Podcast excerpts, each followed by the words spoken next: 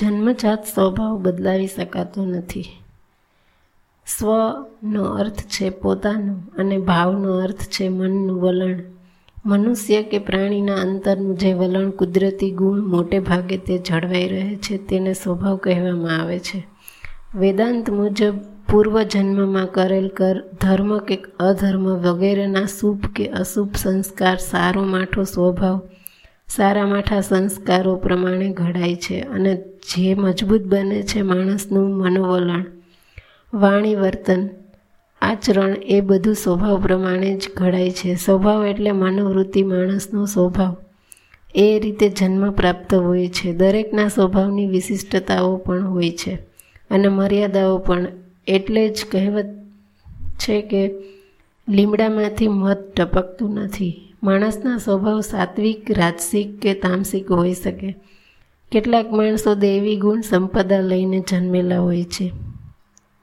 તે જ ક્ષમા, ધૈર્ય, બાહ્ય, શુદ્ધિ કોઈના પ્રત્યે શત્રુભાવ ન રાખવો, પોતાનામાં પૂજ્યતાનું અભિમાન ન રાખવું, એની વિશિષ્ટતા દેવી ગુણ સંપન્ન ધરાવે છે.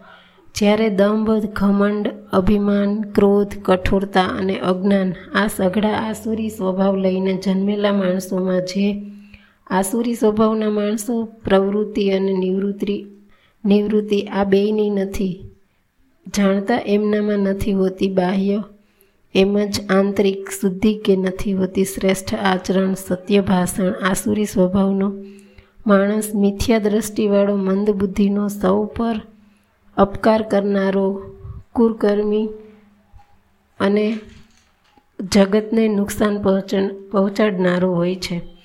દંભ, મદ અને માનથી ભરેલો એવો માણસ ભૌતિક સુખોના લોભ મોહમાં ફસાયેલો હોય છે. તેનું મન ચંચળ હોય છે. એટલે અન્યાયથી ધન અને સુખ પ્રાપ્તિ કરવા ઈચ્છતો રહે છે. જે તપ, સત્કાર, પૂજા તથા બીજા કોઈ સ્વાર્થ ખાતર આચરવામાં આવે છે.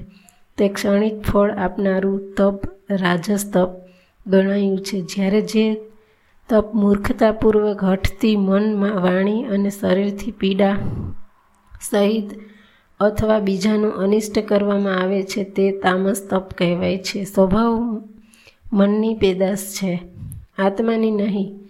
જે બુદ્ધિ પ્રસાવન એટલે સ્થિર બને છે. જે તેનો આત્મા પવિત્ર છે એટલે તે સાત્વિકતા જાળવી શકે છે. સ્વભાવ જન્મજાત હોય છે. કૂતરાની પૂંછડીને બાર મહિના નળીમાં કેદ કરીને રાખો છતાં તે વાકીને વાકી જ રહે છે. તુમડીને અઢાર તીરથ કરાવવા છતાં તે કડવાશ છોડતી નથી. તેમ માણસનો મૂળ સ્વભાવ સદંતર બદલાતો નથી. કોલસાને ગંગા સ્નાન કરાવવાથી તે પોતાની કાળાશ છોડતો નથી. તે માણસ પણ તેવો જ છે, તેના પર બીજો રંગ ચડી શકતો નથી.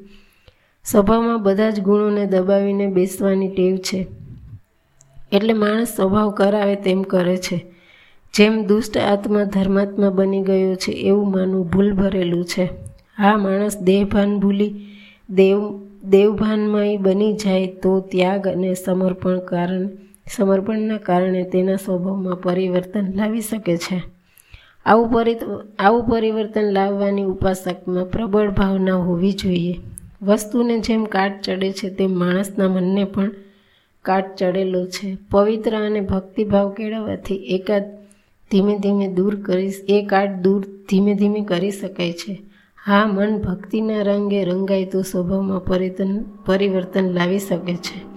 ભગવાનને શોધવા શોધવાને બદલે ભગવાન તમને શોધવા આવે એવી ઉપાસના કરો. જેથી સ્વભાવ બદલાવી, બદલાય. બાકી તો કથા, શ્રવણ પૂજાપાઠ કે પ્રવચનો ગમે તેટલા કરો, તો પણ સ્વભાવમાં બદલાવ લાવી શકાતો નથી.